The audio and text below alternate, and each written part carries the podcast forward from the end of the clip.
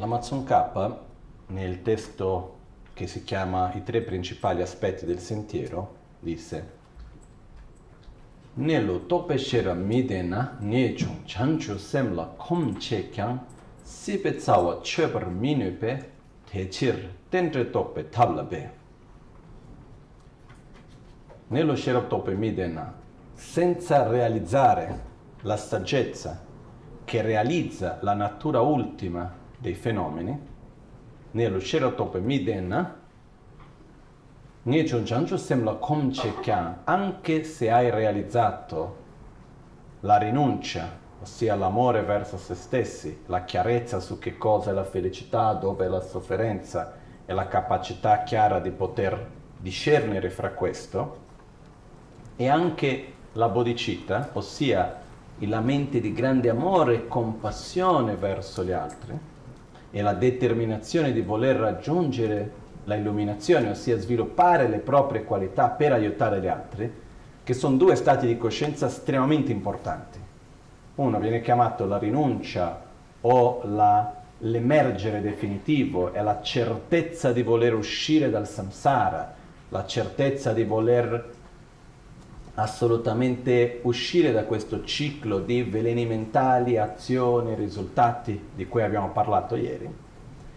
E anche se uno ha sviluppato lo stato di coscienza nel quale ha un profondo amore e compassione per tutti gli esseri e quindi desidera sviluppare se stesso, le proprie qualità per aiutare gli altri, anche se è così, anche se fosse così, anche avendo sviluppato queste due qualità importantissime, se uno non ha sviluppato la saggezza che realizza la natura ultima dei fenomeni, nello Sherotope Mide Nangyecho Janju Semla Komche Kyan si pezzava Chepar Minyu Pe non si può tagliare la radice dell'esistenza ciclica. E perciò Techir Tendre Tope Tablabe mettete sforzo nel realizzare l'interdipendenza. Quindi l'interdipendenza è la base per sviluppare la saggezza, che a sua volta la saggezza che realizza la natura ultima dei fenomeni, che è l'antidoto per tagliare la radice della sofferenza.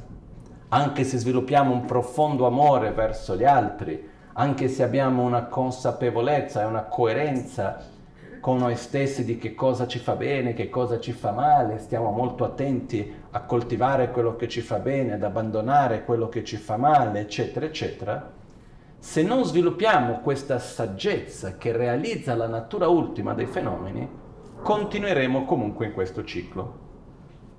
Come abbiamo visto ieri, alla radice del cerchio che cosa c'è? La ignoranza. Perciò se uno non sviluppa la saggezza che realizza la natura ultima dei fenomeni, non si può eliminare l'ignoranza. Perciò uno rimane sempre nel ciclo, anche se è un ciclo che si manifesta in un modo piacevole, positivo, comunque sempre in questo ciclo involontario di esistenza si trova. Perciò, per realizzare la saggezza, innanzitutto mettete sforzo nei metodi per realizzare l'interdipendenza. Una domanda che molto spesso ci poniamo è quando succede qualcosa nella nostra vita che non riusciamo molto bene a capire, facciamo fatica ad accettare, ci chiediamo perché. Perché questo succede così? Perché quello succede così? No? E di solito questo perché lo chiediamo principalmente quando succede qualcosa che non ci piace. Io ho mai visto tanto uno chiedere il perché quando c'è qualcosa di bello, anche se non capiamo. Di solito quando c'è qualcosa di bello che non capiamo, magari uno ringrazia e punto e basta, però e semmai anche prende per scontato, ma difficilmente chiede tanto il perché. Noi chiediamo molto di più il perché quando ci troviamo in situazioni, malattie, problemi, tanti diversi tipi di situazioni e noi non riusciamo a capire bene la ragione di quella cosa.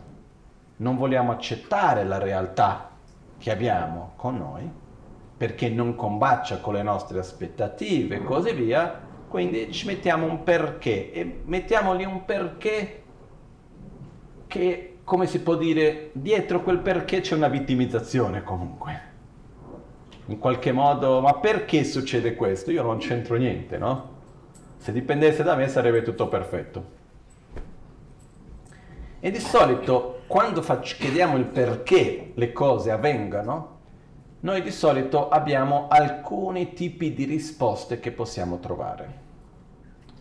Può esserci una risposta corretta e ci possono essere risposte incorrette.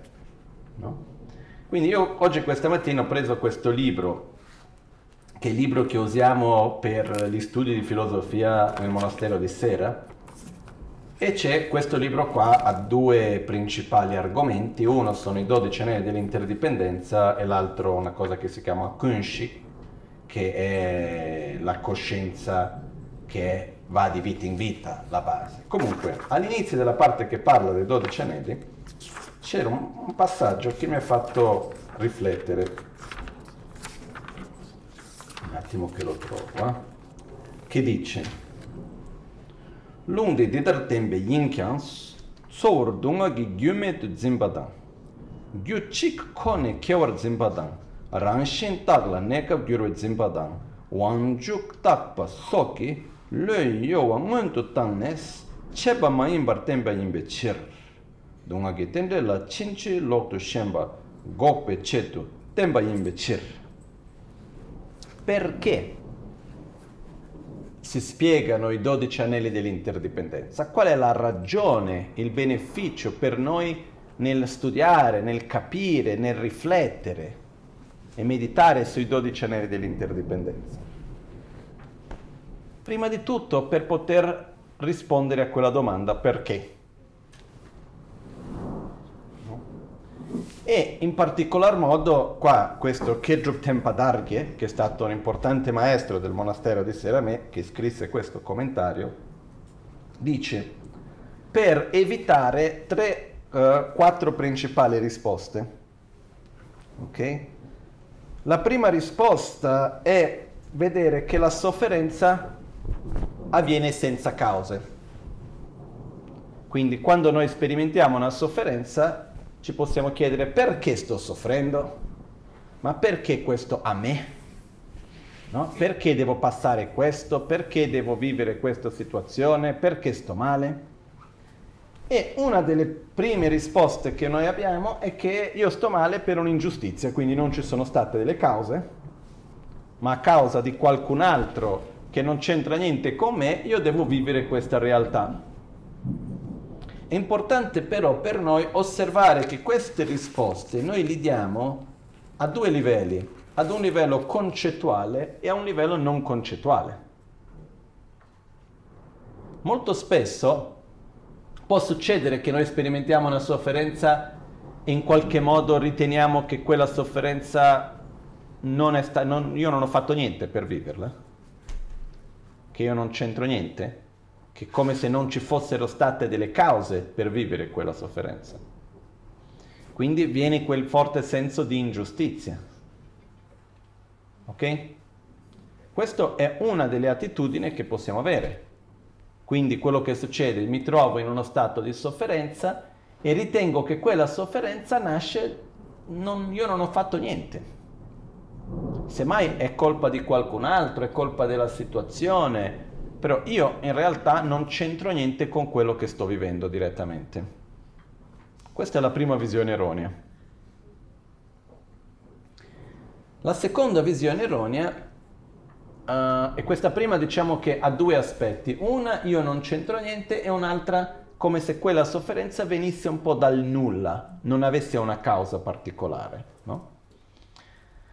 La seconda visione erronea Gyuchik Konane Kieberzimpa, che anche questa molto comune, è la visione che la sofferenza nasca da una causa unica. Quindi noi abbiamo uno, un momento di sofferenza, non, la, non parliamo della sofferenza in generale, generalizzata, osserviamo ogni momento di sofferenza nostra, ogni sensazione di sofferenza. Noi di solito, quando viviamo un disagio, una sofferenza fisica, mentale, quel che sia, e andiamo a cercare la causa, di solito puntiamo il dito su una cosa o su un insieme di cose? Secondo voi? Di solito una, no? Però la realtà è che nulla accade a causa di una sola cosa. Non c'è mai una causa unica, è un insieme di cause e condizioni che manifesta quella realtà. No? Quindi, che cosa succede con questo? A un livello grossolano, quando noi troviamo come causa della nostra sofferenza una causa unica, andremo a cercare quante soluzioni? Una soluzione unica. E immaginiamo che ci sia una soluzione unica che va a risolvere quel problema lì. Ma questo funziona o no? No.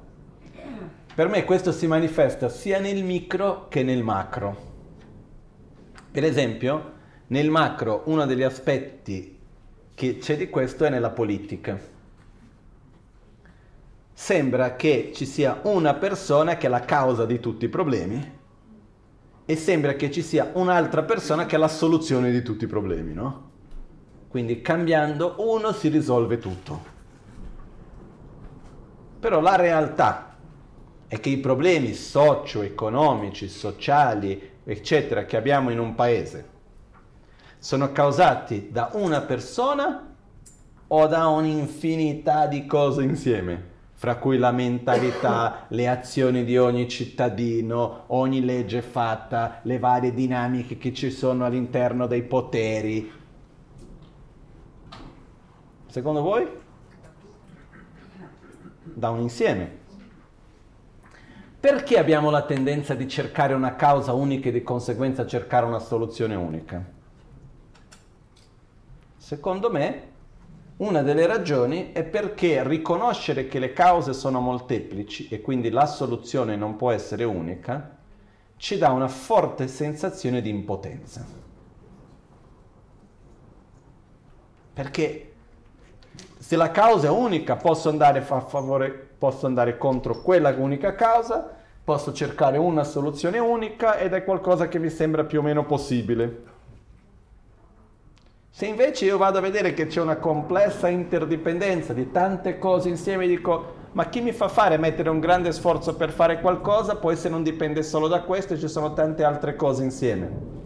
Magari faccio il mio sforzo, poi non succede nulla perché tanto gli altri non hanno fatto la loro parte. È come se dovessimo sostenere qualcosa di molto pesante e c'è una grande tavola, un grande cerchio che è molto pesante, dobbiamo alzarlo tutti insieme perché da soli non possiamo, però non abbiamo la certezza se gli altri alzeranno o meno. E finché gli altri non cominciano ad alzare io non mi muovo, perché tanto non voglio mettere, fare la fatica da solo. Solo che ognuno fa lo stesso. Quindi quello che succede è che in qualche modo quando noi vediamo che esiste una complessità di cause e condizioni insieme perché ci sia un certo tipo di risultato, possiamo, erroneamente, però possiamo avere questa sensazione di impotenza. Ok? Comunque, fatto sta che nulla che noi sperimentiamo è causato da una causa unica. Non c'è mai una causa unica. Una delle cose che mi piace riflettere, è un esempio che ho fatto tantissime volte, è chiedere a noi stessi come mai siamo qui oggi. A ognuno, no? Porsi la domanda, quante sono le cose che sono dovute succedere affinché io sia oggi qui? E all'interno di tutte queste cose che sono successe, quante sono le cose per il più piccole che possono essere state? Se non ci fossero state, io non sarò oggi qui, non sarei stato oggi qui. Sono tante, no? Fra queste, una cosa che mi fa sempre riflettere, perché è una storia che mi piace, è la storia di quando la Maganchen decise di fare ritiro in India. No? Una storia lontana, però la Maganchen negli anni 70, più o meno metà degli anni 70, verso la fine degli anni 70 più o meno, uh, decise a un certo momento, viveva al sud dell'India, decise di fare un ritiro di almeno un anno. E andò da uno, suo, uno suo amico, che poi era mio maestro, Gen Lakpala, e gli disse guarda Gen, volevo dirti che io andrò a fare un ritiro di almeno un anno, ho già preparato tutto, aveva già preparato la casetta dove fare il ritiro, il posto per sedersi per fare il ritiro, aveva già organizzato tutto. E dice settimana prossima, quando sarà, fra pochi giorni, comincio il ritiro, quindi volevo solo avvisarti che sarò in ritiro per questo periodo, no? E Gelacpola, che era un uomo di poche parole, ma quando li diceva era come un rasoio, andava sul punto, uh, gli disse a Rinpoche, se io fossi in te, in questo ritiro non riuscirei a fare neanche un mala di mantra, neanche cento mantra riuscirei a recitare. E Rinpoche gli ha chiesto, e perché questo, no? E lui disse, con tutti i debiti che hai in giro, io non riuscirei a stare rilassato a fare i mantra. E ha detto, sai, le persone hanno tanto rispetto verso di te, quindi non vengono a lamentarsi con te, però io che sono tuo amico, le persone vengono da me a dire che hanno bisogno di soldi, se tu li puoi restituire i soldi che loro hanno prestato a te, e cercando di che io possa fare leva su di te, no? E io non è che sto ogni volta andare a te a dire qualcosa. A quel punto ci si è creato un clima non tanto piacevole di questa cosa, magari Rinpoche si aspettava di avere un, un riscontro che bello che fa il ritiro, invece che l'acqua gli è andato addosso un po' pesantemente. Fatto sta che la Magancia non entrò in ritiro e accettò un invito che aveva per andare al nord dell'India, alla, dalla famiglia reale del Sikkim dove la madre del re era malata agli occhi e hanno invitato la Maganchen per fare la guarigione. Parentesi, perché la Magancia era piena di debiti? Perché era una realtà con tanta povertà e lui andava in giro a fare le cerimonie nelle case delle persone, in generale le guarigioni, eccetera. E nella tradizione tibetana tu non inviti mai un maestro se non puoi almeno offrirgli qualcosa. Con le mani vuote non inviti mai nessuno, molto meno un maestro.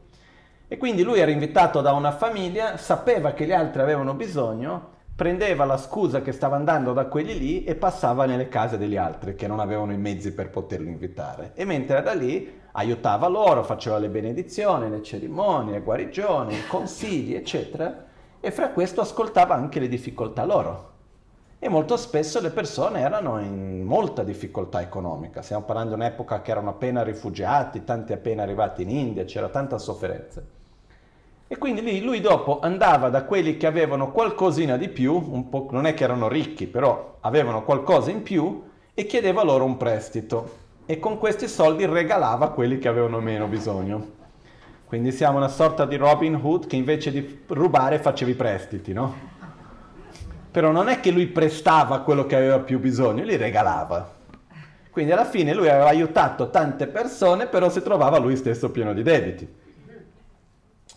Quindi dinanzi a questo lui andò al nord dell'India con l'intenzione, io andrò lì, farò questo, sarò lì tre mesi, faccio le cerimonie, la guarigione, eccetera, per la famiglia reale, ricevo le donazioni che riceverò, le offerte che riceverò, con queste offerte che ricevo torno al sud dell'India, pago tutti i debiti e entro in ritiro.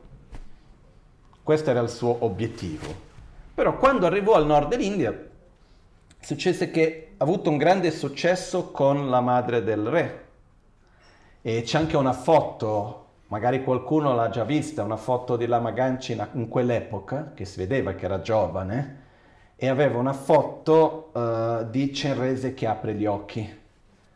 Perché eh, era la pratica tramite la quale ha fatto la guarigione per la madre del re, a quell'epoca ha dato questa iniziazione, ha insegnato molto spesso questa pratica e c'è questa foto che sono quelle foto in bianco e nere fatte negli studi fotografici, no? Molto bella d'altronde, poi magari se riesco a trovarla la condivido con voi. Comunque, que- e questo era di quell'epoca lì, di quei giorni lì. In quel momento uh, la Magancia ha avuto successo con la madre del re e i tre mesi che aveva in programma sono diventati tre anni.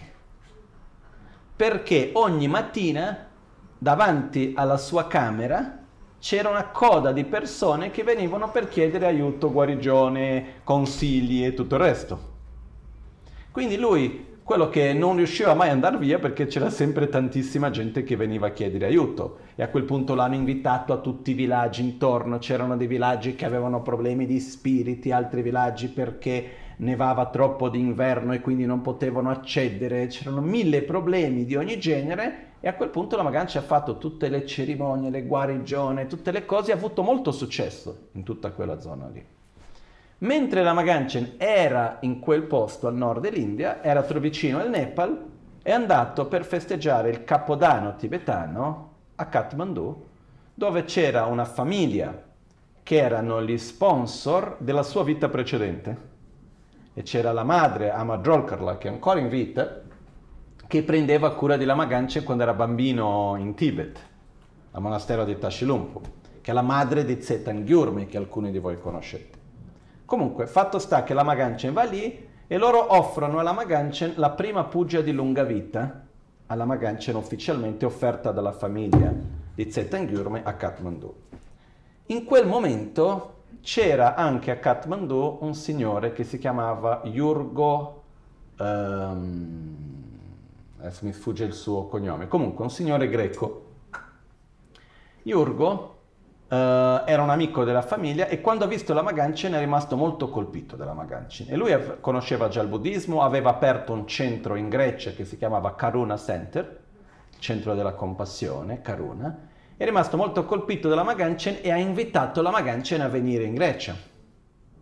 E la Maganchen ha risposto no, cosa vado a fare? Ha detto, in Occidente ci sono tantissimi maestri molto più bravi di me a insegnare e io ho così tanta, tanto da fare qui, tanta gente che dipende da me, che mi ha bisogno del mio aiuto, io rimango qua.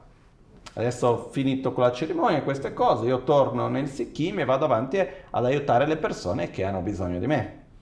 Solo che Yurgo, per la nostra fortuna, era uno che insisteva tanto. Diciamo, se Yurgo non fosse uno che insisteva, la Magancia non sarebbe qui oggi, no?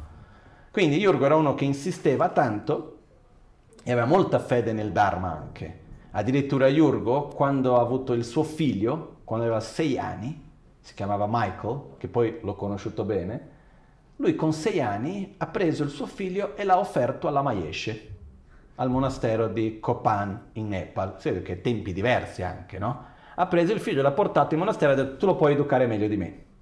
E ha lasciato il figlio lì. Quindi questo ragazzo greco è cresciuto in monastero insieme con tutti gli altri bambini tibetani. Poi è andato a studiare nello stesso monastero dove ho studiato anch'io e faceva ridere perché vedevi questo ragazzo perfettamente greco come faccia e tutto, eccetera, un bell'uomo, grande, forte, però la faccia totalmente occidentale che era totalmente tibetano come modo di essere, no? Quindi e lui stesso si dimenticava che non era tibetano nel suo modo di relazionarsi di tutto, no? era molto particolare. Comunque, ed è stato un amico per me per tanti anni in monastero. Fatto sta che Yurgo ha insistito, insistito, insistito, alla fine la Magancia ha detto va bene, io vado in Occidente con una condizione, che ci siano persone che siano malate che i vostri medici non sanno come guarire e che io possa accedere e aiutarli. E Yurgo ha detto non preoccuparti, non ci sono problemi, va bene. E circa un mese, due mesi dopo, qualcosa del genere, eravamo nell'81, e a quel punto la Maganchen andò in Grecia per la prima volta e questa è stata la porta tramite la quale la Magancen arrivò in Occidente, poi dalla Grecia c'è stata la Giusy Gardenghi, che era una ragazza che era malata di cancro al fegato. I medici le avevano dato tre mesi di vita. Era andata a Pomaia a parlare con Geshe Giampagazzo, che era appena arrivato a Pomaia. E Geshe Giampagazzo gli ha detto, guarda, vai da questo lama che si chiama Lama Gance, che è un lama guaritore che si trova in Grecia lei andò in Grecia, si sentì molto meglio, da che faceva fatica a camminare, dopo di un po' che era lì con Rinpoche, ha cominciato, stava già ballando insieme con gli altri, era super contento, eccetera, tornò e è stata lei che poi dopo ha invitato la Maganchen a venire in, uh, in Italia. No? Magari è stato a casa sua per circa un anno. E così è cominciato a venire in Italia e da questo si è aperto tutto. No? Poi lei ha vissuto per circa altri 25 anni, però la Maganci le ha detto se tu vuoi vivere devi andare a vivere in Nepal, perché questo luogo non è adatto per te. E lei è andata in Nepal, si è sposata lì con un nepalese, ha aperto una fabbrica di medicina ayurveda, è stata lì per 25 anni, ogni volta che tornava in Italia stava male. Niente contro l'Italia, si vede che per lei non funzionava, no? E comunque fatto sta che così eh, ha lasciato il corpo qualche anno fa. Tutto questo per dire, ovviamente non sappiamo la risposta, ma quando la Maganchen andò da Genlakpal a dire che voleva fare un ritiro, se lui non avesse detto nulla, saremmo oggi qui. Molto probabilmente no.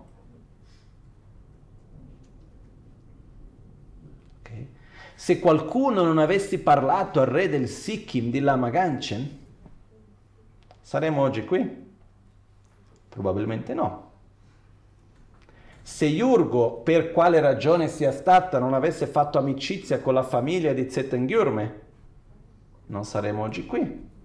Se non avete avuto la fermezza di invitarlo, non saremmo oggi qui.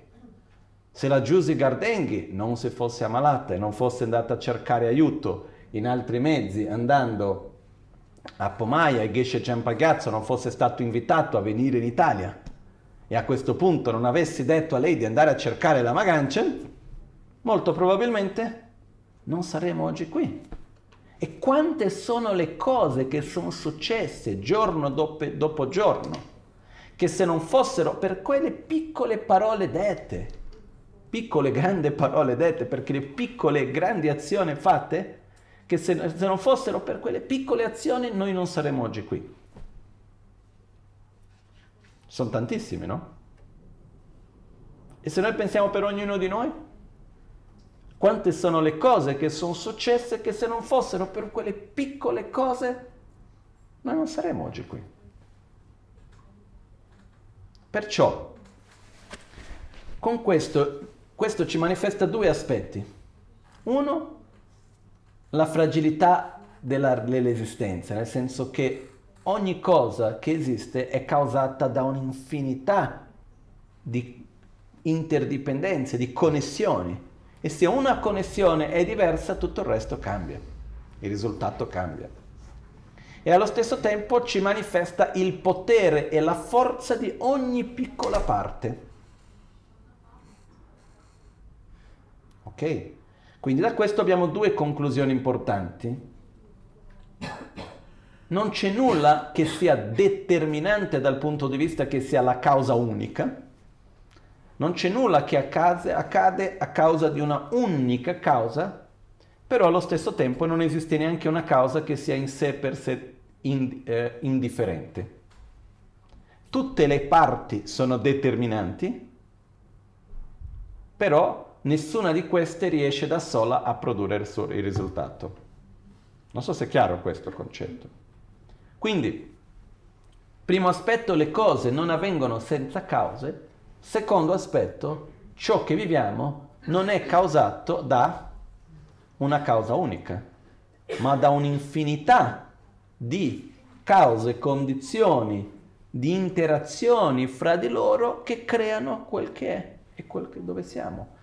È lo stesso esempio che abbiamo fatto ieri di quando cade la foglia per terra, perché cade lì? Ok? Quindi quando abbiamo un momento di sofferenza, perché sto male? Perché vivo questo? Perché c'è una quantità enorme di interazioni di cose che mi fa vivere questo momento dove sono. Ok? Uh, qua Kedu Tempadarghe parla di altre due visioni che secondo la visione buddista non sono corrette, che sono più filosofiche.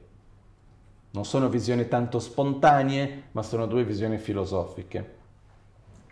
che sono due visioni che erano presenti in India all'epoca di Buddha.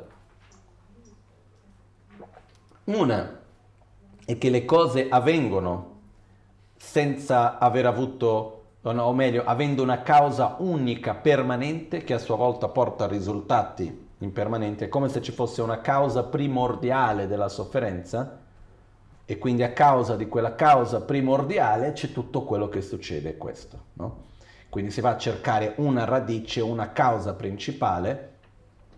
In alcune tradizioni all'interno principalmente dell'induismo, poi l'induismo c'ha tantissime tradizioni e scuole filosofiche diverse all'interno, però c'era questa che in tibetano si dice uh, Rangshin Takla Nekab Gyurwa, che ha una natura permanente però momentaneamente impermanente, una cosa un po' difficile, che non entriamo nei dettagli perché tanto non fa parte della nostra visione di mondo. Ok? E il quarto punto che è più vicino alla nostra realtà, dice Wangjuk takpa sokki le yowan untu tanne cheba ma imbartemba invece che ciò che viviamo sia causato da un essere, qua parla come, come Shiva, ossia un essere che è un Dio, che a sua volta dalla sua intenzione ha fatto che questo sia avvenuto in questo modo ossia la visione che ciò che accade è causato da un essere che decide che quello deve essere in quel modo, che è un po' in parte una visione un po' monoteista. Ok? Quindi l'interdipendenza e i dodici anelli dell'interdipendenza serve per aiutarci a comprendere il perché le cose avvengono, che non avvengono senza causa, che non avvengono con una causa unica.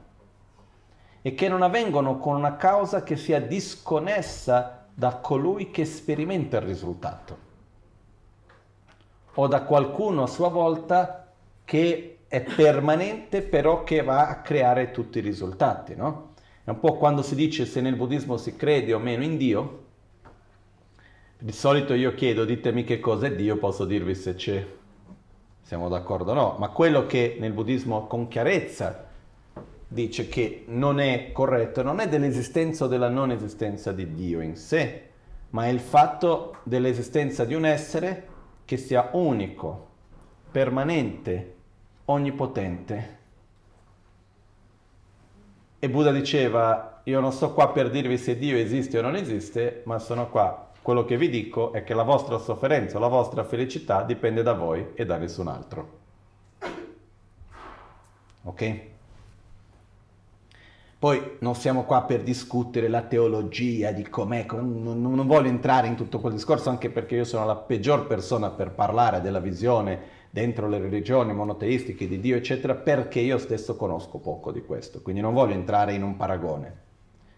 Fatto sta che ciò che sperimentiamo, secondo la visione che ci trasmesse Buddha, avviene a causa di una complessa interdipendenza. Questa interdipendenza viene usata la parola in tibetano tenjel. Tenne gelwar chuma. Ten vuol dire dipendere, appoggiare. Ok? Quindi vuol dire il appoggiarsi su qualcosa, il dipendere da qualcosa ten ne dipendendo, Gelwar Juma. Gelwar vuol dire connessione. Quindi è anche una dipendenza reciproca, una dipendenza che questo esiste a causa di quello, quello esiste a causa di questo e così via. Ossia che la realtà è così com'è perché dipende dalle relazioni con tutto il resto. La realtà è quella che è a causa delle relazioni, dell'interazione che c'è con tante parti. Ed è come se noi avessimo una complessa rete, no? Come una, come si dice, di una, di una, ragna, una ragnatela, una rete complessa. Io ho sempre immaginato una cosa di questo genere. Immaginiamo una sfera che è fatta di numeri. E quello che accade in questa sfera è che ogni numero in realtà è il risultato di quelli che ci stanno intorno. Però cosa succede? Che se io cambio un numero da una parte, vado a interagire con tutti gli altri o no? Naturalmente sì. Quindi quello che succede è che ogni cosa interagisce con tante altre e ogni interazione crea una trasformazione. Perciò ciò che esiste è il risultato di una complessa interazione. E questa è la chiave per lo sviluppo della saggezza, comprendere questa interazione nella quale noi stessi viviamo. E la Maganji ci ricorda spesso che i maestri in Tibet sono stati molto saggi nei secoli precedenti a portare dei concetti fondamentali nella quotidianità delle persone. E quindi, per esempio, quando c'è un matrimonio, quando nasce un bambino, quando c'è una nuova casa, qualunque cosa, la parola che viene usata comunemente nella lingua tibetana per fare una cerimonia o per portare un regalo, eccetera, è creiamo un'interdipendenza positiva. Tendrel, no?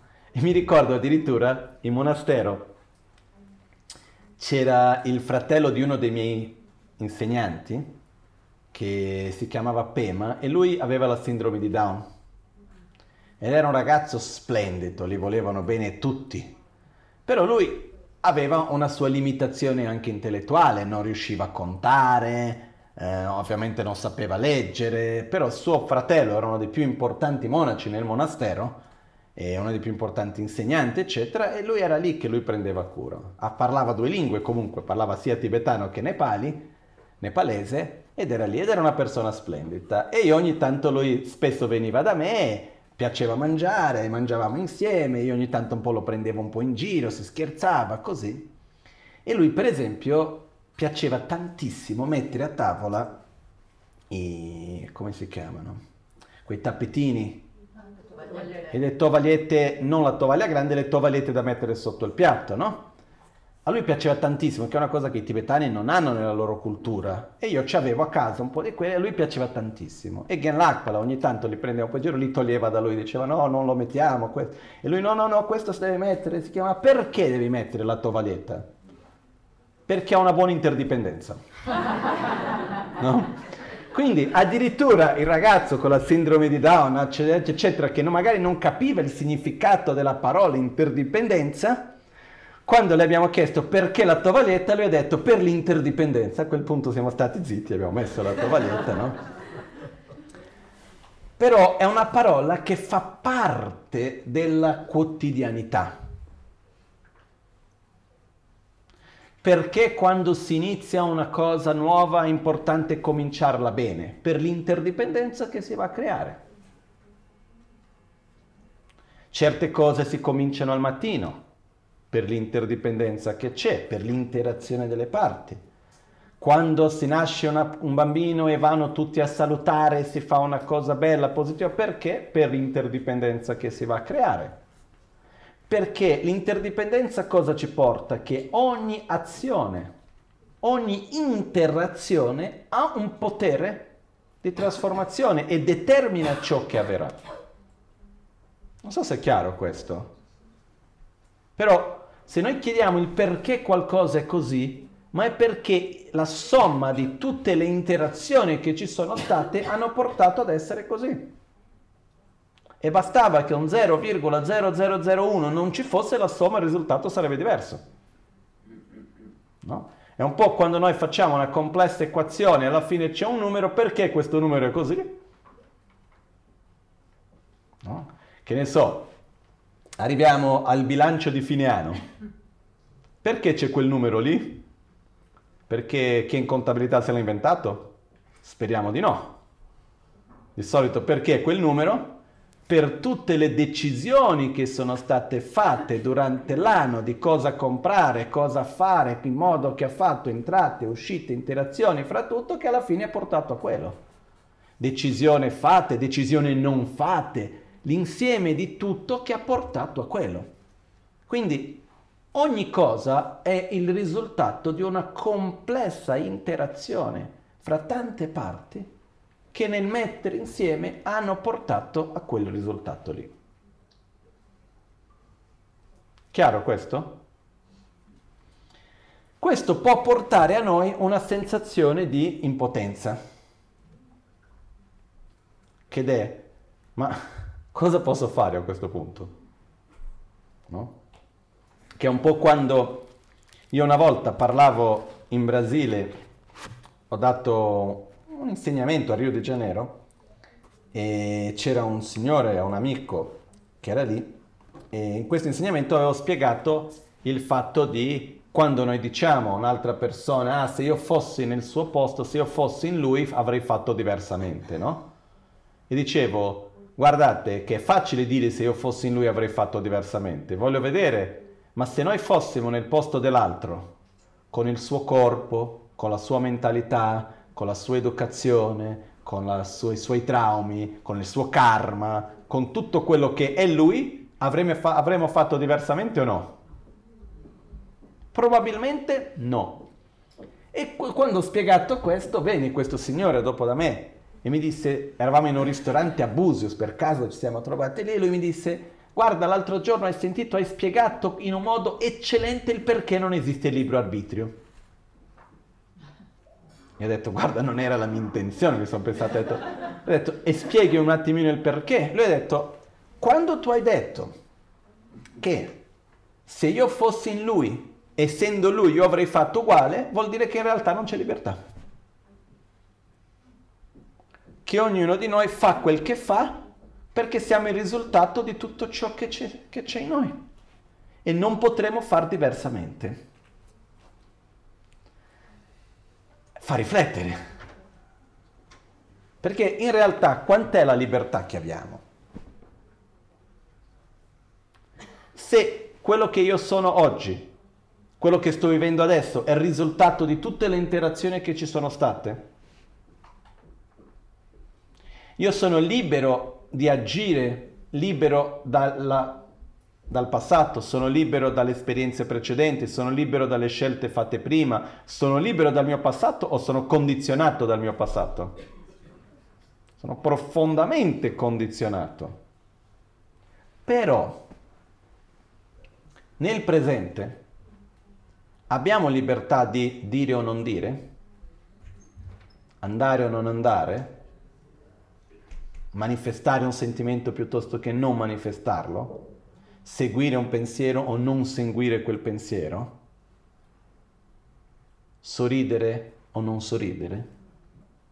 Abbiamo delle piccole libertà nella nostra vita in ogni momento o no? Sì. È lì che si trova il nostro libero arbitrio. Ok? Che andremo poi a vedere dove questa libertà all'interno dei dodici anelli dove si trova. Andremo a vederla. Ok? Perciò perché ogni cosa avviene? Perché c'è una complessa interazione di parti e questa interagire è quello che noi chiamiamo di interdipendenza. È l'interazione che c'è fra cause, condizioni e risultati, è, l'inter- è l'interdipendenza, l'interazione che succede a livello materiale. No? Perché piove? Perché c'è una complessa interazione che avviene della pressione atmosferica, del caldo, del freddo, dei venti, di qua, di là, della posizione della Terra a secondo del Sole, degli altri pianeti. Sono tantissime cose che messe insieme, no? Fanno che oggi stia piovendo. Per esempio in Tibet è una cosa abbastanza simpatica, quando c'è nel, come si dice, il Tigino, il telegiornale nazionale, c'è quello regionale. E quindi c'è il telegiornale regionale del Tibet. E quando dopo le notizie, è parlato in tibetano, dopo le notizie c'è la parte del tempo. Dicono come sarà domani, eccetera, e lì lo fanno due volte.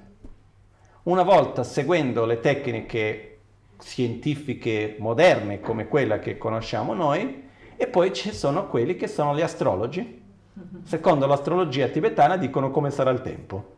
Quindi dicono Verdi c'è Marte in congiunzione con Venere che è di qua e di là, per questo nei prossimi giorni il tempo sarà così e quello sarà così. È una delle parti fondamentali dell'astrologia tibetana è la previsione del tempo. No? Perché per uh, prendere cura per piantare, eccetera, eccetera, è molto importante per i contadini, no? Comunque, questo per dire anche un semplice fatto, piove. Perché piove? perché c'è un'interazione enorme fra tante parti. Però la cosa interessante è che ogni piccola azione all'interno di questa interazione è determinante.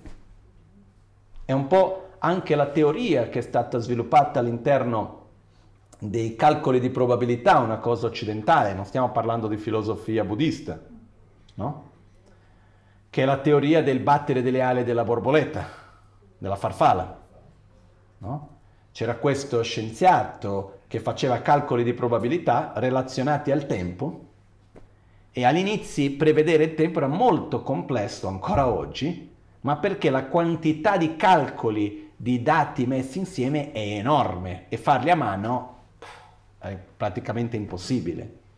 E quindi quando sono usciti i primi computer hanno cominciato a fare questi calcoli di probabilità e il primo computer riusciva a mettere insieme 8 decimali, 8 case decimali. Quindi 0, e c'erano 8 case decimali. Dopo l'ottava casa decimale veniva arrotondata. E questo scienziato, dopo aver fatto tutti dei calcoli complessi, è riuscito ad andare dalla IBM e farsi fare un computer che invece di 8 case decimali aveva 16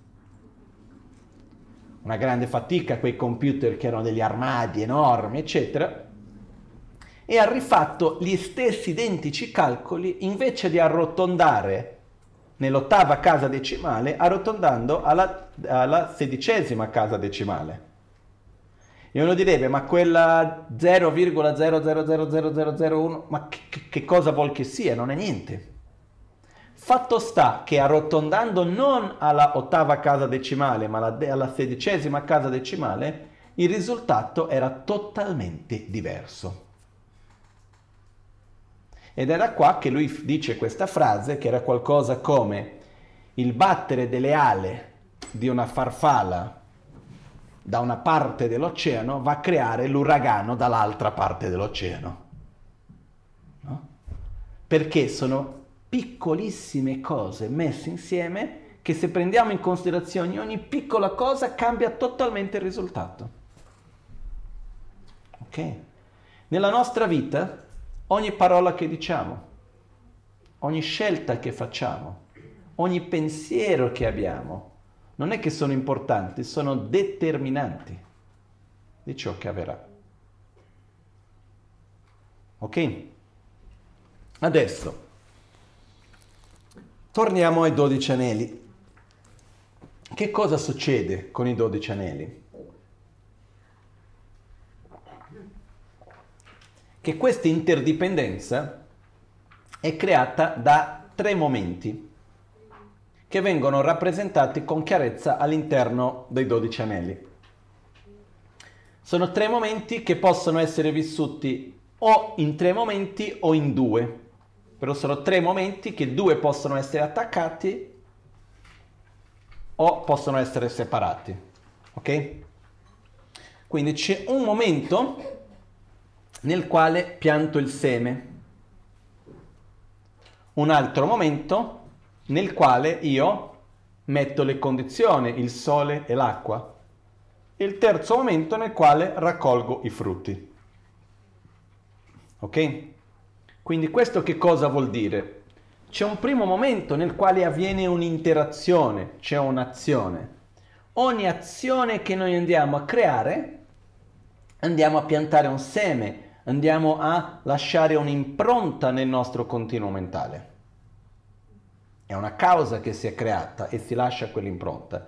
Quindi ogni azione ha due livelli di interdipendenza, un livello più grossolano, dico questo, l'altro capisce quell'altro e gradualmente una cosa tira l'altra.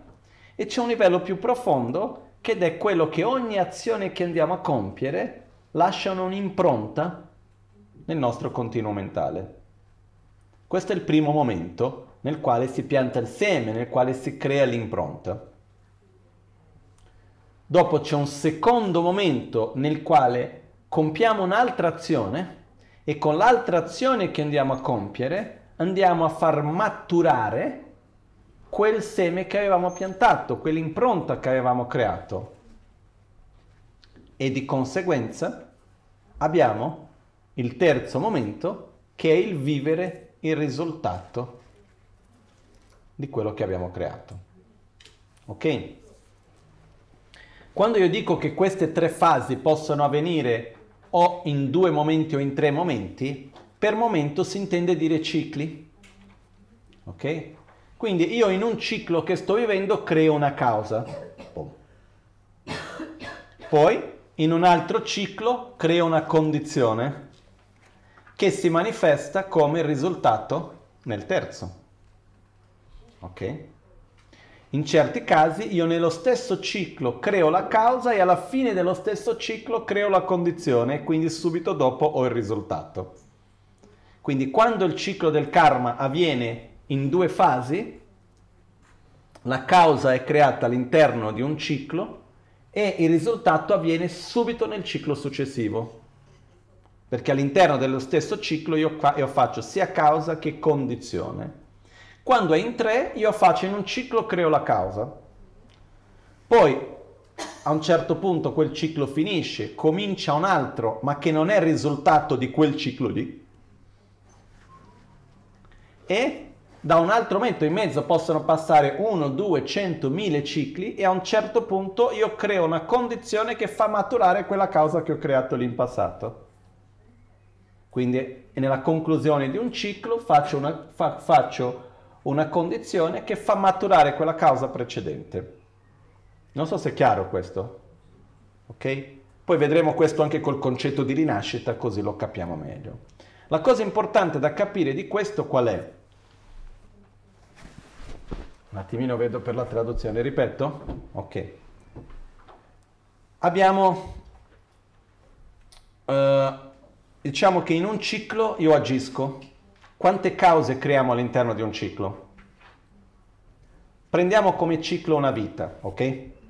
Perché come abbiamo detto ieri, un ciclo può essere una vita, può essere una relazione, può essere uno stato di malattia, uno stato di benessere, può essere un lavoro, possono essere infinite cose, quello che è un ciclo.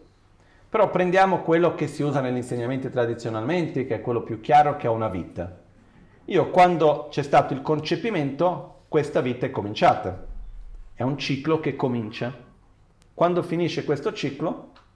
Con la morte. Ok? All'interno di questo ciclo quante cause posso creare? Una o in incalcolabili? Incalcolabili cause, infinite no, perché quando muoio smetto di farle, quindi... Però posso fare innumerevoli cause, ok? Queste cause che vado a fare, alcune possono manifestare i loro risultati all'interno di questa vita e altre cause no. Quindi io durante questa vita creo delle cause, pianto dei semi.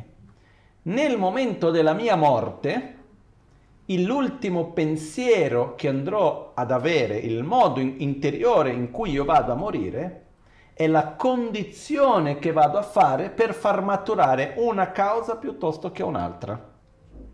Quindi nel momento della morte io vado ad accedere a un seme che ho piantato. E questa è una differenza molto importante di certi concetti che abbiamo, perché noi abbiamo un'idea del karma che quando finisce un ciclo si fa la somma dei, del buono e del male, del positivo e del negativo e a secondo di questo uno vive un risultato. Non è che nel momento della morte avviene il giudizio e a quel punto viene detto sei stato buono o cattivo, hai fatto più cose buone, quindi avrai il premio, hai fatto più cose cattive, avrai la punizione. Non è così. Ma è se io nel momento della morte, quindi che quando finisce un ciclo, alla fine di un ciclo, io creo la condizione per far maturare una causa positiva, avrò un ciclo positivo. E se invece vado ad accedere creando una condizione per accedere a una causa negativa, andrò a creare un nuovo ciclo negativo. Però tutte le altre cause che ho creato sono ancora lì. Gli altri semi sono ancora lì. Perciò può succedere che alla fine di questa vita io faccia maturare le cause che ho creato in questa vita stessa e quindi avrò una rinascita che è stata il risultato diretto di qualcosa che ho fatto in questa vita. Ok? Così come può succedere che alla fine di questa vita io faccio delle condizioni che vado a far maturare delle cause che ho creato in un'altra vita, da un'altra parte. E quindi fra questa vita dove ho creato quelle cause e i risultati possono passare innumerevoli vite. A un certo punto, alla fine di un'altra vita, vado a creare una condizione che fa maturare le cause di questa e a quel punto ne vivo il risultato. E quindi in questo caso, causa in una vita, condizioni in un'altra, risultato in un'altra. Sono tre cicli diversi. E fra la causa e la condizione possono passare innumerevoli cicli. Fra la condizione e il risultato sono immediati. È chiaro questo? Ok? Prego. Cioè, Innanzitutto, quindi ripeto la domanda perché nella registrazione poi non si sente, no? Cosa fa, come può fare una persona in fin di vita che è presa dall'Alzheimer o da un'altra malattia che tolga la sua capacità di consapevolezza a poter agire in un modo che sia positivo per assicurare una buona continuità e come uno si può preparare anche per quello, no? Innanzitutto le nostre azioni non sono tanto a livello concettuale, ma a livello più profondo dell'intenzione, ok? Del sentimento, mettiamola così. Il miglior modo per poter prepararci per la morte è familiarizzandosi sin da ora con un'attitudine virtuosa, amorevole, rispettosa e positiva, cercando di diminuire la rabbia, l'odio, il rancore, l'arroganza e altre attitudini che sono negative. Ok? Perché quello che accade con una persona che c'è l'Alzheimer piuttosto che altre malattie di questo genere è che la parte più grossolana, concettuale, non funziona più tanto, però il carattere negli aspetti più profondi continua. Quindi quello di cui possiamo prepararci già da adesso è a familiarizzarci con la virtù, con stati mentali positivi e cercare di diminuire le abitudini di quelli negativi. No? Questo mi ha fatto ricordare una cosa. Pochi giorni fa, circa una settimana fa, una nostra amica del centro di San Paolo, si chiama Persigis, che qualcuno la conosce, che è una signora, una delle prime discepole di Lama Ganchen in Brasile, che adesso è abbastanza anziana e che è una persona, una grande praticante, con veramente una persona stupenda in tanti aspetti ed è un po' l'esempio che c'è al centro di Dharma a San Paolo, un po' le ragazze un po' scherzano, da grande voglio essere come te, dicono a lei, no? C'è questa signora molto anziana e che è sempre stata una praticante molto bella. E a un certo punto è successo qualche settimana fa che lei ha avuto un, un momento che ha perso totalmente la consapevolezza e la memoria, non sapeva più chi, chi era, dove era, non riconosceva la sua figlia, non riconosceva neanche il suo nome, non sapeva dove, ha perso totalmente consapevolezza di dove, com'era, eccetera, e la figlia ha dovuto chiamare un'ambulanza per cercare di fare qualcosa non sapeva com'era. E nell'insieme del tutto l'unica cosa che la madre è riuscita a collegarsi era il mantra del guru. Quindi ha parlato del guru, ha parlato di Lama Gancia, a cui lei è super connessa e lei non sapeva, non riusciva a capire niente, però a un certo punto si è messa a recitare il mantra. Om Guru Vajadara Sumati Munisha Sane Karma Uta Vardanya Shri Varsamanya Sarvasiddhi Ed è rimasta lì a recitare il mantra e con questo lei si è calmata, poi questo momento è passato e piano piano è ritornata a ricordarsi le cose. No? Questo che cosa vuol dire? Che quando noi riusciamo a creare una connessione profonda anche nei momenti nel quale magari uno addirittura come questo, lei non si ricordava neanche il suo proprio nome, però la connessione che aveva era sempre lì. No? Quindi questo è un esempio che se noi riusciamo a creare una profonda familiarità con qualcosa, come la recitazione del mantra del guru o tante altre che ci sono, che ci vanno a collegare con uno stato di pace, uno stato virtuoso, eccetera, questo è un rifugio, è, una, è un'ancora, una certezza che abbiamo che quando arriveremo al momento della nostra propria morte, che non è un momento concettuale, non è un momento nel quale devo ricordarmi, prende il libro, dov'è, no. Si basa sulle cose con le quali ci siamo abituati e familiarizzati profondamente. Ok? Per questo l'importanza di creare familiarità durante la vita. Ok? Quindi, cosa succede con questo? Che il modo in cui ogni ciclo finisce è dove si crea la condizione per quel nuovo ciclo che viene a nascere. I numeri di cicli che noi creiamo sono infiniti, perché se andiamo a sommare tutte le cause che creiamo in questa vita, con tutte le cause che abbiamo fatto nelle vite precedenti, eccetera, eccetera, è una quantità enorme. Spiego una cosa prima di arrivare alla risposta finale. Uso una metafora che non è tanto bella, però magari in questo caso funziona. Ok? Io nella mia vita posso accumulare crediti e debiti. Posso avere dei soldi o posso avere dei debiti. Ok? Quindi nella vita vado avanti, accumulo dei soldi. A un certo punto io devo comprare una cosa che io devo comprare del cibo o che devo comprare una casa o che devo comprare qualunque cosa sia essa, userò quei soldi lì. Indipendentemente se quando io li ho creati sono stati creati per una cosa piuttosto che per un'altra. Soldi sono soldi, se devo pagare prendo quei soldi lì per comprarlo. Ok? Similmente a questo, le cause che noi andiamo a creare durante la nostra vita noi li utilizziamo, fra virgolette, facendolo nascere dei nuovi cicli indipendentemente del tipo di ciclo che sia. Quindi nel momento nel quale io incontro una persona, ho un nuovo lavoro, eh, ricevo qualcosa di bello, sperimento una, una nuova realtà eh, o ho una nuova rinascita, io vado a accedere alle mie risorse di cause che ho creato, ok? Di impronte che ho, positive negative, poi ci sono anche quelle neutre, ok? Perciò diciamo che fra tutte le cause che noi creiamo in una vita, non è che tutte queste cause avranno inevitabilmente il risultato come rinascita.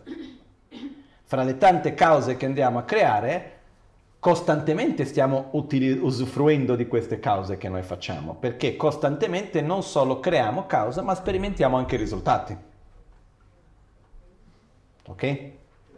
Adesso, quello che succede che cos'è? Abbiamo però innumerevoli cause.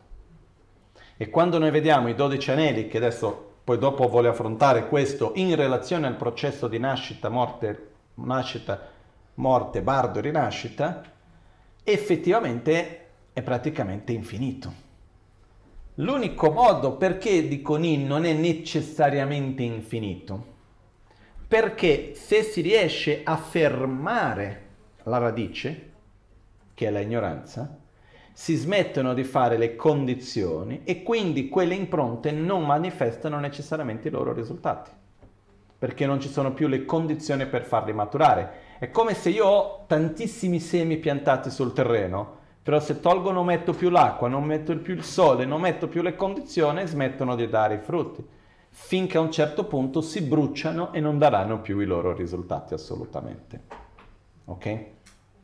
Quindi, se noi non andiamo alla radice, il ciclo è infinito. L'esempio che viene dato è il... Eh, in passato c'era questo, c'è ancora oggi, però non è che si vede più così spesso, il vasaio, si chiama in italiano? L'artigiano che fa i vasi, no? Il vasaio usa una ruota di pietra che si mette a girare. No, io l'ho visto in India fare, che avevano una sorta di un bastone che lo fa all'inizio fare girare, che è molto pesante, poi a un certo punto, quando gira molto, fo- molto velocemente, ha un equilibrio abbastanza preciso e rimane lì girando. Poi ogni tanto lui va lì, dà un colpettino e fa girare ancora molto di più. e ogni tanto dà un colpettino e va sempre a girare, ti fa fatica a farlo fermare addirittura. I dodici anelli vengono rappresentati anche da questo, questa base del vasaio che gira sempre e ogni azione che facciamo è un colpettino che diamo, no? Quindi lo facciamo girare spesso perché ogni momento stiamo dando un colpettino. Se smettiamo di dare colpi, a un certo punto si ferma, ok? Però per smettere di dare i colpi dobbiamo ritornare alla radice. Poi magari guardiamo questo dopo con più dettagli. La cosa importante da capire adesso è che nell'interdipendenza le cause e il risultato non sono necessariamente immediati. O meglio, nella gran maggioranza dei casi non sono assolutamente immediati. Io creo una causa, quella interagisce e diventa in qualche modo dormente. È come un'impronta, è come un, uh, un potenziale che vado a creare di qualcosa. Poi a un certo punto quello va a interagire con qualcos'altro, o meglio, qualcos'altro va a interagire con quel potenziale e lo fa svegliare. E viene fuori il suo risultato. Per quello che si usa molto l'esempio del seme. Io pianto un seme in quel seme c'è il potenziale di quell'albero. Però finché non incontra, non interagisce con delle condizioni favorevoli, il seme rimane seme, non si trasforma in germoglio e di conseguenza in albero. Ok? Poi quell'albero a sua volta darà dei frutti? A principio sì. E poi ogni frutto che dà ha i suoi semi. Ogni seme può creare altri alberi. Ok? Quindi è importante comprendere questo che l'interdipendenza non è lineare dal punto di vista ogni azione che faccio è la causa del risultato successivo, che la causa del risultato successivo è una catena lineare. Ma all'interno di ogni risultato che vivo io vado a fare tante nuove cause, che sono delle impronte che lascio. Poi ogni nuova azione che vado a creare è una condizione per far maturare qualcosa che è stato creato nel passato. Perciò causa e condizioni in realtà sono, non sono sinonimi, però sono, um, come si dice in italiano, uh, mutuamente inclusivi. Non so se si può dire così. Mutuamente inclusivi vuol dire se c'è uno c'è l'altro, se non c'è uno non c'è l'altro però sono due cose diverse. Okay? Una cosa è la causa, un'altra cosa è condizione, ma tutto ciò che causa è condizione, tutto ciò che condizione è causa. Mi spiego meglio. La stessa azione che compio nel presente è una condizione che fa maturare una causa creata nel passato. E la stessa identica azione è una causa per qualcosa che andrò a sperimentare nel futuro. Ok? Quindi causa vuol dire una forza che si fa per qualcosa che andrò a sperimentare nel futuro, condizione è un'interazione che fa maturare una forza creata nel passato. Ok? Però quell'azione che noi facciamo, qualunque azione che noi compiamo, qualunque karma, è allo stesso tempo nuova, un nuovo seme, una nuova forza che si va a fare per ciò che andremo a sperimentare nel futuro e allo stesso tempo è un'interazione che fa maturare qualcosa del passato. In altre, parole, in altre parole, il momento presente è ciò che va a creare il futuro e ciò che fa maturare il passato. È nel momento presente che sperimentiamo i risultati del passato e che costruiamo il futuro. Ok? Bene. Adesso torniamo quindi ai dodici anelli. Nei dodici anelli abbiamo ignoranza, formazione karmica, coscienza, nome e forma, sei porte dei sensi, contatto, sensazione, brama, attaccamento, divenire, nascita, invecchiamento e morte. Li riguardiamo una volta ancora dal punto di vista delle relazioni che c'è fra di loro e da un punto di vista, come si può dire, più generico, Poi più tardi andremo a vedere l'aspetto specifico del processo di morte e rinascita, ok? Adesso, come abbiamo visto ieri, esiste una lettura che è lineare, che sarebbe ignoranza non è intesa unicamente come la ignoranza vera e propria dell'aggrapparsi alla realtà in un modo sbagliato ma è non solo la ignoranza, ma anche gli altri veleni mentali che ne vengono di conseguenza. Quindi dove c'è ignoranza c'è anche l'aspetto dell'attaccamento, c'è l'aspetto del desiderio, c'è l'aspetto della rabbia, dell'odio, dell'invidia, della gelosia, eccetera. E il ciclo dei dodici anelli esiste di due tipi, che Duma Chogitendre da Namja in tibetano che viene chiamato l'interdipendenza della sofferenza e l'interdipendenza, diciamo, virtuosa, positiva.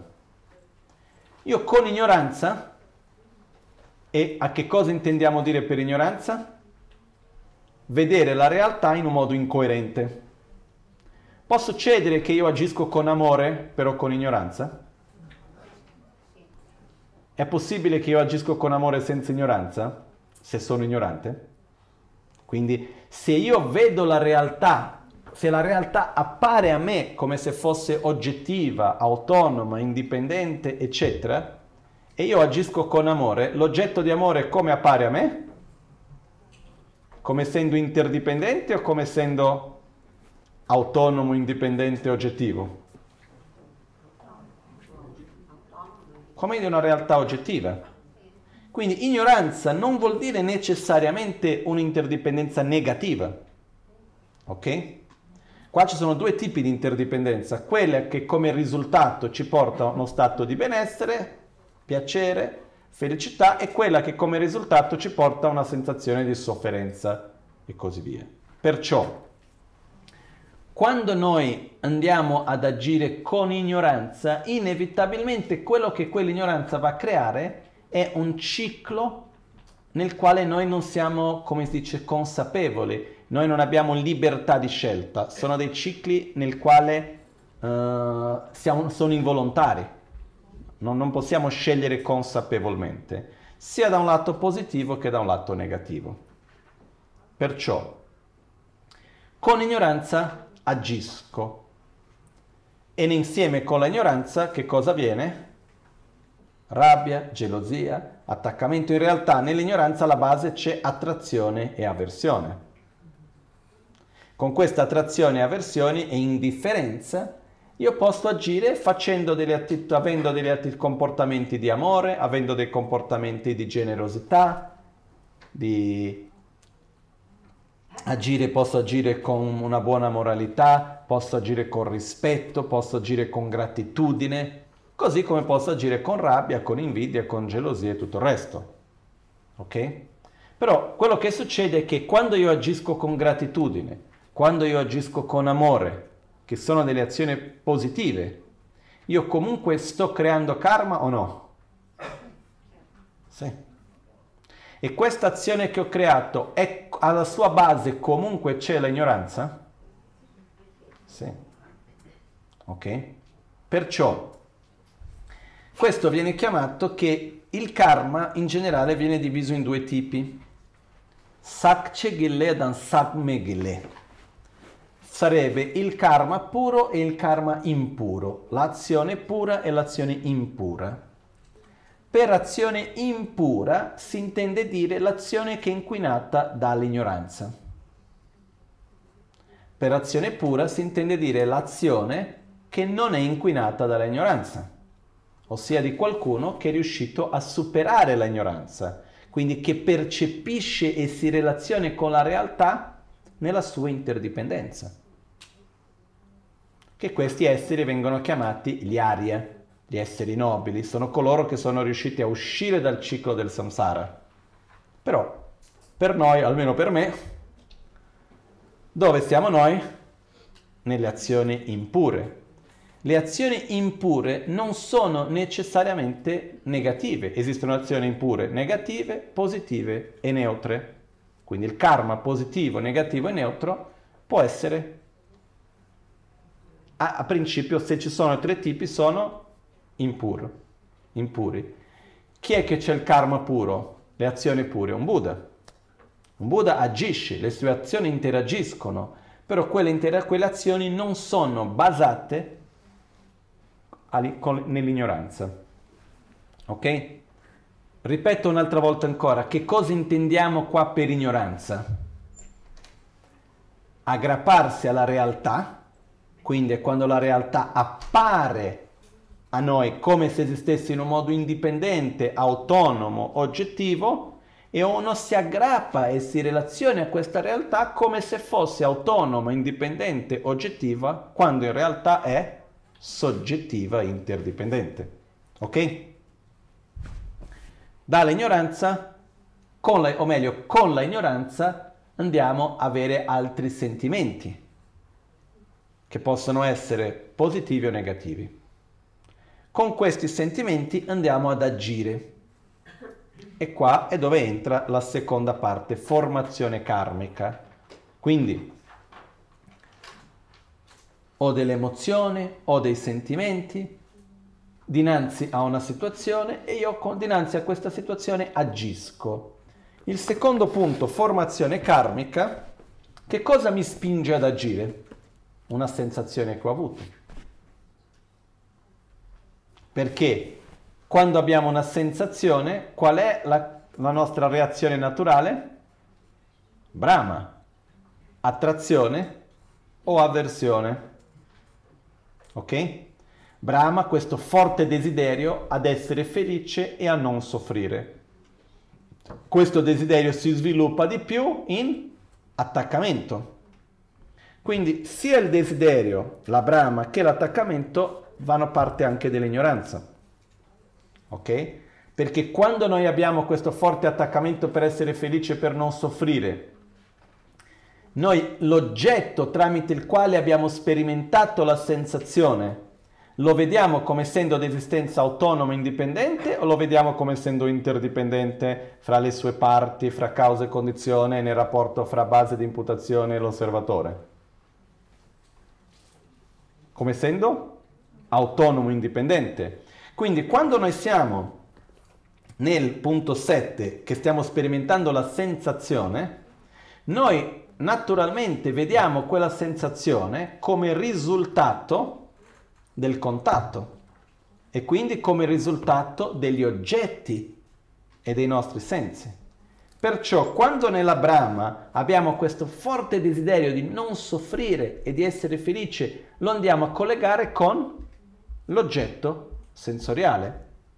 E vediamo quell'oggetto sensoriale come essendo la causa autonoma, indipendente, oggettiva di quella sensazione. Di conseguenza andiamo a generare attrazione o avversione all'oggetto. Ok? E sviluppiamo un modo nostro di come avvicinarci o come allontanarci da quell'oggetto. E questo è quando viene chiamato l'attaccamento. Quindi il punto 8 e 9 in realtà sono simultanei con il punto 1, ignoranza. Ovunque ci sia brama attaccamento c'è anche ignoranza. Ok? Poi cosa succede? Io dall'attaccamento, quando io con l'attaccamento vado a costruire un'azione, perché io comincio, non voglio star così, non voglio soffrire, voglio allontanarmi da questo oggetto, cosa faccio? Devo dire, devo fare, devo allontanarmi, devo avvicinarmi e quindi a questo punto vado a, ad agire. A un certo punto trovo una strada che voglio seguire, trovo che cosa voglio fare. E quindi gradualmente quell'inizia, quella brama che era un semplice desiderio, una semplice forza, un istinto praticamente, prende forma. Quando prende forma si trasforma in azione. Quella azione fa maturare un'altra azione precedente perché va a interagire con un'altra causa che abbiamo creato nel passato. Quindi quell'azione viene chiamata formazione karmica. Però allo stesso tempo che c'è la formazione karmica, che cosa avviene anche? Divenire. Perché la stessa identificazione non solo crea una causa per il futuro, ma è una condizione che fa maturare una causa del passato. Ok? Perciò, quando c'è divenire, che cosa avviene insieme? Formazione karmica. Ok? Perciò il divenire, qual è il risultato del divenire?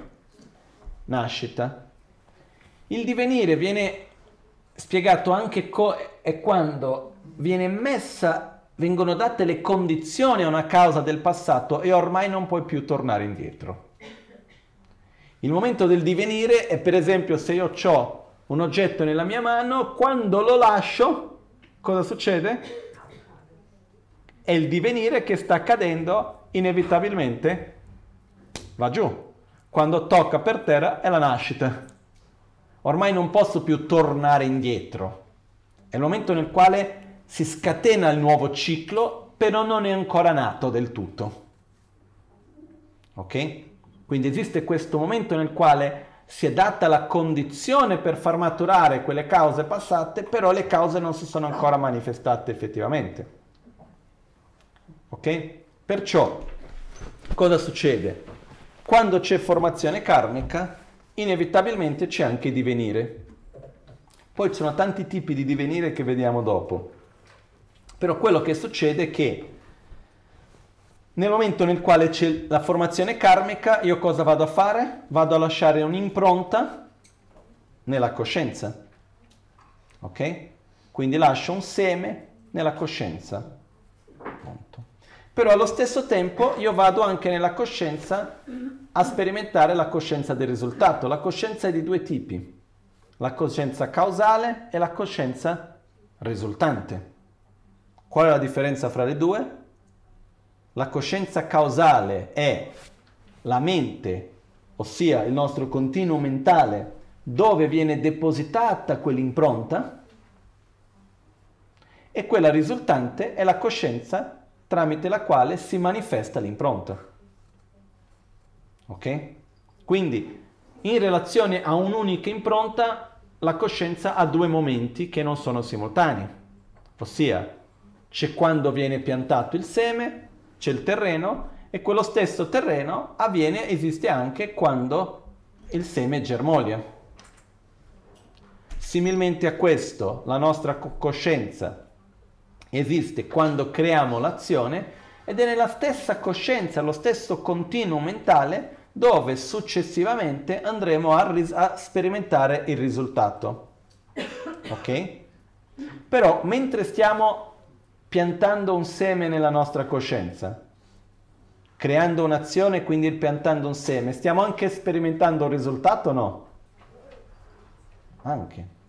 Quindi, divenire e formazione karmica sono simultanei e la coscienza sia causale che risultante è anche simultanea. In ogni momento stiamo piantando dei semi e cogliendo dei frutti. Ok? E cosa succede? Quando c'è la coscienza, dove si manifesta, simultaneamente che cosa avviene? La nascita. Ok? O meglio, scusate, quando c'è la coscienza e quando il seme comincia a manifestarsi, la coscienza è ancora più connessa con la parte del divenire, però non appena quella coscienza, quella, quella causa si manifesta nella coscienza, che cosa avviene come risultato? La nascita. Si comincia una nuova realtà. Ok? Quindi, dal mio punto di vista potremmo dire che la coscienza risultante è in realtà parte della nascita. La coscienza causale in realtà rimane ancora con la parte della formazione karmica, è come se fossero, è come se la coscienza facesse il ponte fra le due parti. Ok? Cosa succede? Quando c'è la nascita, insieme con la nascita che cosa avviene? Nome e forma. Quindi quando si nasce, non appena c'è la nascita, insieme con la nascita c'è una nuova realtà, una nuova realtà psicofisica, Questa nuova realtà porterà dei nuovi sensi, con questi nuovi sensi avremo dei nuovi contatti con dei nuovi oggetti e questi contatti ci porteranno delle sensazioni. Questa realtà psicofisica con i sensi, con il contatto e le sensazioni avrà una durata che è il periodo finché non finisce con l'invecchiamento e la morte. Okay? L'invecchiamento è subito dopo la nascita, comincia l'invecchiamento e poi dopo si finisce con la conclusione di quel ciclo che è la morte. Durante tutto questo periodo abbiamo questi quattro punti, realtà psicofisica, nome e forma, i sensi, contatto e sensazione. Adesso, fino a qui è chiaro? Ok. Perciò, con ogni azione che compiamo, come molto chiaro qua, andiamo a creare delle cause e allo stesso tempo delle condizioni. Ok? La cosa che è importante capire è che i risultati non sono qualcosa che dura un periodo necessariamente breve, un risultato può anche durare a lungo, perché i risultati si manifestano con dei cicli, che a sua volta all'interno hanno altri cicli. Però Um, prendiamo un esempio qualunque. A un certo punto io ho un nuovo lavoro. Quando io prendo quel nuovo lavoro è un ciclo che è iniziato. Quel nuovo lavoro avrà una realtà psicofisica? Come lo vivo? C'è una realtà. All'interno di questa realtà io ho i miei sensi e all'interno di questo lavoro avrò dei contatto con certi oggetti piuttosto che con altri? vivrò certe situazioni, uh, incontrerò certe persone che sono risultato di quel lavoro, che fanno parte di quel lavoro. Sì. Quindi c'è una realtà fisica e mentale che viene insieme con quel nuovo lavoro. E mentre sono con questo, di conseguenza avrò delle sensazioni. Questo durerà la durata del lavoro. Quando quel lavoro finisce, quella realtà psicofisica finisce. Finché quello è in piedi, cosa succede inevitabilmente? Avrò delle sensazioni di conseguenza, dinanzi a queste sensazioni andrò a agire. Attrazione, avversione, direzionamento di quell'attrazione, avversione, azione. Una malattia quando una malattia comincia, prima o poi finisce. Quindi cosa succede? Quando questa malattia comincia, c'è una realtà psicofisica, c'è una realtà dei sensi, ci sono dei contatti che andiamo ad avere inevitabilmente e quindi delle sensazioni. E all'interno di questo, ogni sensazione che abbiamo, abbiamo una reazione. Questo è importante per noi da ricordare. Quindi, noi abbiamo diversi cicli, alcuni molto lunghi, altri molto brevi, però fatto sta che all'interno di ogni ciclo che viviamo abbiamo delle sensazioni. E dinanzi a queste sensazioni non abbiamo scelta, ma se no avere attrazione e avversione. Perciò quando comincia un ciclo, noi abbiamo libertà di farlo cominciare o meno? A seconda della condizione potremmo dire di sì, però una volta che un ciclo è cominciato, è cominciato. Perciò una volta che sorge un ciclo, che quindi che c'è il divenire di un nuovo ciclo, e quindi c'è la nascita di un nuovo ciclo, il nome forma inevitabilmente ci porta ai sensi. Quei sensi inevitabilmente ci portano al contatto, il contatto inevitabilmente ci porta alla sensazione e la sensazione inevitabilmente ci porta alla brama. Però con brama abbiamo attaccamento e con l'attaccamento andiamo ad agire. Dov'è che abbiamo libertà? In mezzo a tutto questo? Abbiamo la scelta di poter non, di non aver brama dinanzi alla sensazione? Riusciamo a non avere attaccamento al piacere quando sentiamo piacere, non avere avversione alla sofferenza quando sentiamo sofferenza? No. Quindi Brahma lasciamola stare. Tanto non possiamo fare niente. Nel contatto, nella sensazione, possiamo evitare una sensazione una volta che c'è contatto? Neanche. Possiamo cercare di evitare certi contatti? Sì. Quindi io quella persona non voglio vedere, quel luogo non ci voglio andare, quella cosa non voglio affrontare, perché io so che se c'è quel contatto avrò quella sensazione, avrò quella reazione, quindi cerco di evitare certi contatti. Perché ricordiamoci, ogni volta che c'è contatto con un oggetto, ci sarà una conseguenza di quell'interazione. Quindi, per esempio, negli insegnamenti di Lamrim, nel sentiero graduale, viene dato molta importanza a una cosa abbastanza superficiale in parte, che sono le amicizie, le persone con le quali noi ci relazioniamo e vengono chiamate, che dobbiamo stare molto attenti a quelle che vengono chiamate le amicizie fuorvianti. Le amicizie fuorvianti sono le relazioni interpersonali che abbiamo che ci influenzano ad allontanarci dal nostro sentiero spirituale. Possono anche essere piacevoli, però se quella relazione mi influenza, quell'interazione mi porta ad agire con più arroganza piuttosto che più attaccamento o allontanarmi da un percorso di sviluppo di amore, di saggezza, di consapevolezza, eccetera, mi allontana dalla mia crescita spirituale, è un'amicizia fuorviante. Questo non vuol dire che quella è una persona cattiva, brutta, negativa, non è quello, ma quella interazione mi allontana dal mio percorso. Perciò uno deve evitare quel contatto perché ogni contatto che noi abbiamo è un'interazione. Quell'interazione porterà i suoi risultati, sia a livello della sensazione e della nostra reazione, sia a livello di un'interdipendenza, chiamiamola così, più grossolana, che è che una cosa porta un'altra, che porta l'altra, eccetera, eccetera. Ok? Però, dinanzi a ogni sensazione abbiamo una reazione. Se io in una situazione che io so che non mi fa bene, ma che è piacevole, la sperimento, ogni volta che la sperimento, qual è la mia, la brama che nasce? Attrazione. Quindi, se io so che a me bere l'acqua non mi fa bene, però io entro in contatto con l'acqua e mi piace tanto il gusto, più volte che entro in contatto, più forte è l'attrazione verso l'oggetto e più difficile diventa allontanarmi. Non so se è chiaro questo. Perciò nel contatto in realtà esiste una certa libertà nel scegliere con che cosa voglio entrare in contatto con che cosa non voglio entrare in contatto.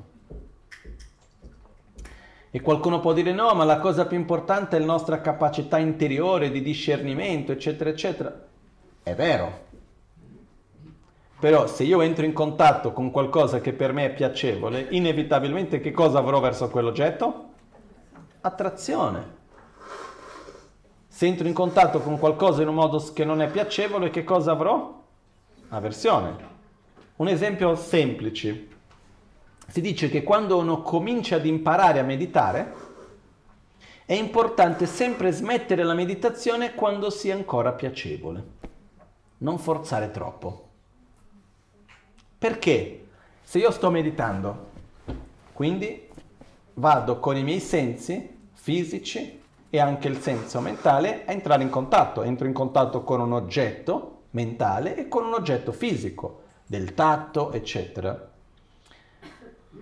Finché la mia mente, i miei sensi lo vivono in un modo piacevole, quando finisce la meditazione, qual è la brama che sorge? attrazione. Quindi qual è l'attaccamento che viene dopo? Cosa faccio per ripeterlo? Ok? Se invece succede che io faccio la meditazione, all'inizio è piacevole, però io non ho ancora la familiarità, perché piacevole e a un certo punto comincia a far male di qua, comincia la mente che non c'ha più voglia di stare ferma lì e che vuole muoversi e arriva un momento nel quale diventa una forzatura ed è una cosa che non è piacevole, per il quanto che io concettualmente sappia che mi faccia bene. quando io finisco la meditazione e non è piacevole, qual è la brama che mi viene? Avversione.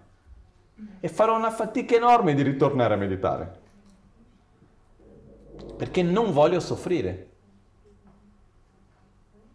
Per questo si dice all'inizio, quando uno sta imparando, sempre smettere di fare meditazione per periodi più brevi e lasciare quando è ancora piacevole. Ok? Con questo faccio una parentesi veloce che non è una cosa che fa parte necessariamente del percorso spirituale, ma è un consiglio pratico mondano.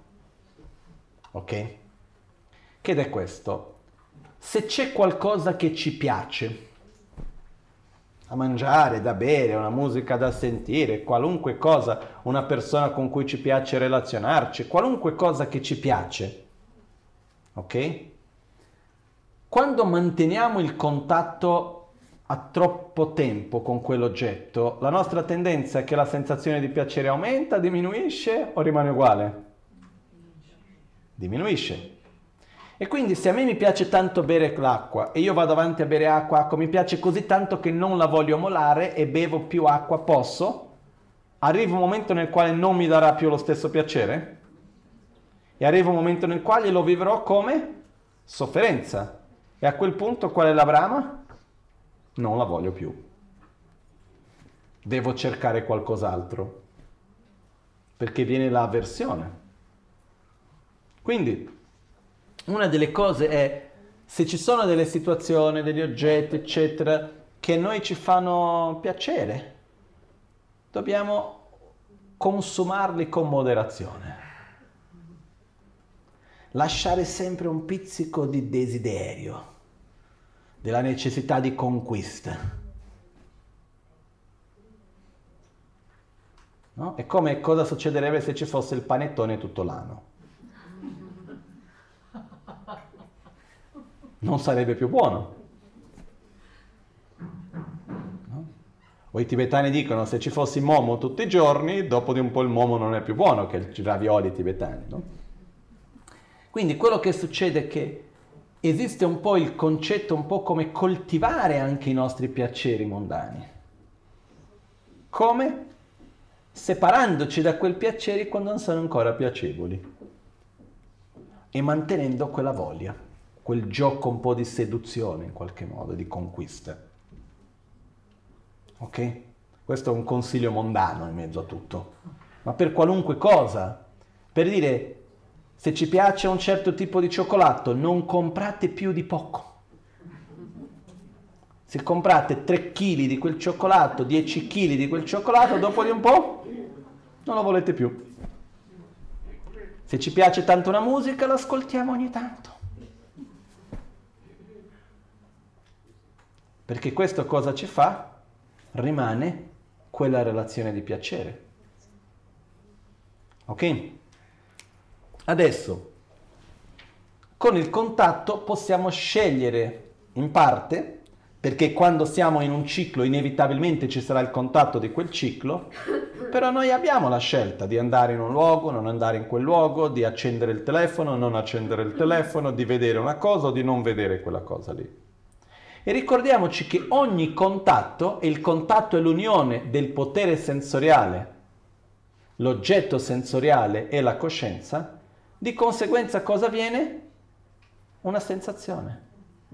E quella sensazione che cosa ci porta? Un'attrazione o un'avversione. E ogni contatto lascia un segno dentro di noi. Faccio un esempio qualunque. Viene qualcuno da noi e ci parla male di Devadatta. Ok? Devadatta è nei testi buddisti di solito quando si dice Tizio Caio si usa il nome Devadatta, perché Devadatta era il cugino del Buddha che era molto invidioso del Buddha, ha cercato di ucciderlo almeno cinque volte, quelle sapute, e addirittura si è fatto monaco per creare divisione nella sangha monastica e per fare, era sempre in competizione con Buddha. Comunque, si usa sempre il nome Devadatta. Però diciamo che qualcuno viene da noi e ci viene a parlarci male di Devadatta non abbiamo mai conosciuto Devadatta, non l'abbiamo mai visto, eccetera. E viene qualcuno e dice, sai che Devadatta è una persona di, di brutto carattere, è così invidioso, poi è così violento, aggressivo, senza scrupoli, è una persona brutta, cattiva, eccetera, eccetera, eccetera. Parliamo male di Devadatta, ok? Magari per 15 secondi, 20 secondi, qualcuno ci parla male di Devadatta. Non l'abbiamo mai incontrato, Passano vent'anni, incontriamo Devadatta. Se non abbiamo l'Alzheimer, siamo influenzati da quei 20 secondi di quello che abbiamo ascoltato o no? Assolutamente sì. Quindi il modo in cui vado a relazionarmi con Devadatta è influenzato, va a interagire con quelle parole che ho ascoltato vent'anni prima? Sì.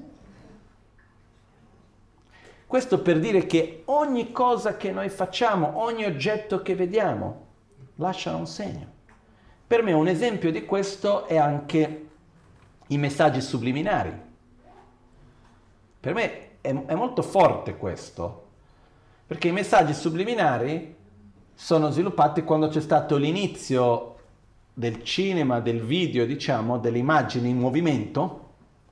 Una delle cose che si è scoperto è che di solito nel cinema sono 24 quadri al secondo, nella televisione sono circa 30, ok?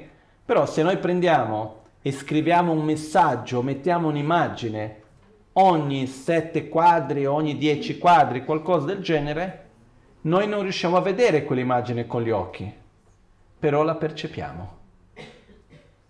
Quindi una cosa che oggi a principio è proibito, però che negli inizi si è usato tanto in pubblicità e anche in certi film e così via, era che mettevano dei messaggi subliminari.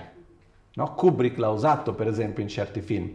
Quindi cosa si fa? C'è un'immagine che sembra bella, però dietro c'è un messaggio subliminare di qualcosa che fa paura. E uno vede quell'immagine e ha paura e non sa perché.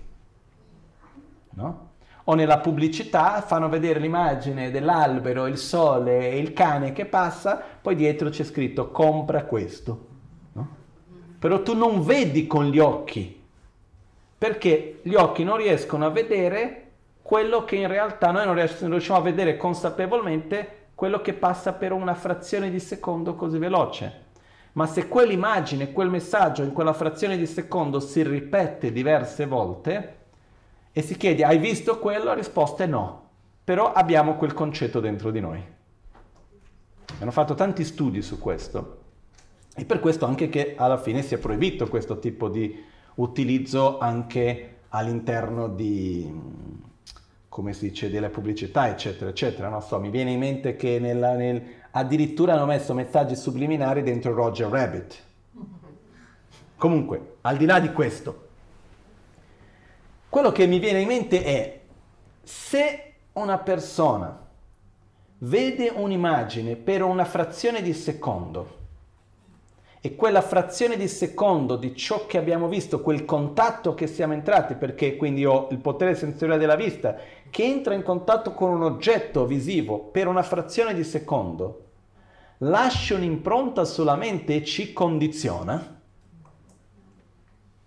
che cosa succede con quello che ci abbiamo stampato davanti a noi?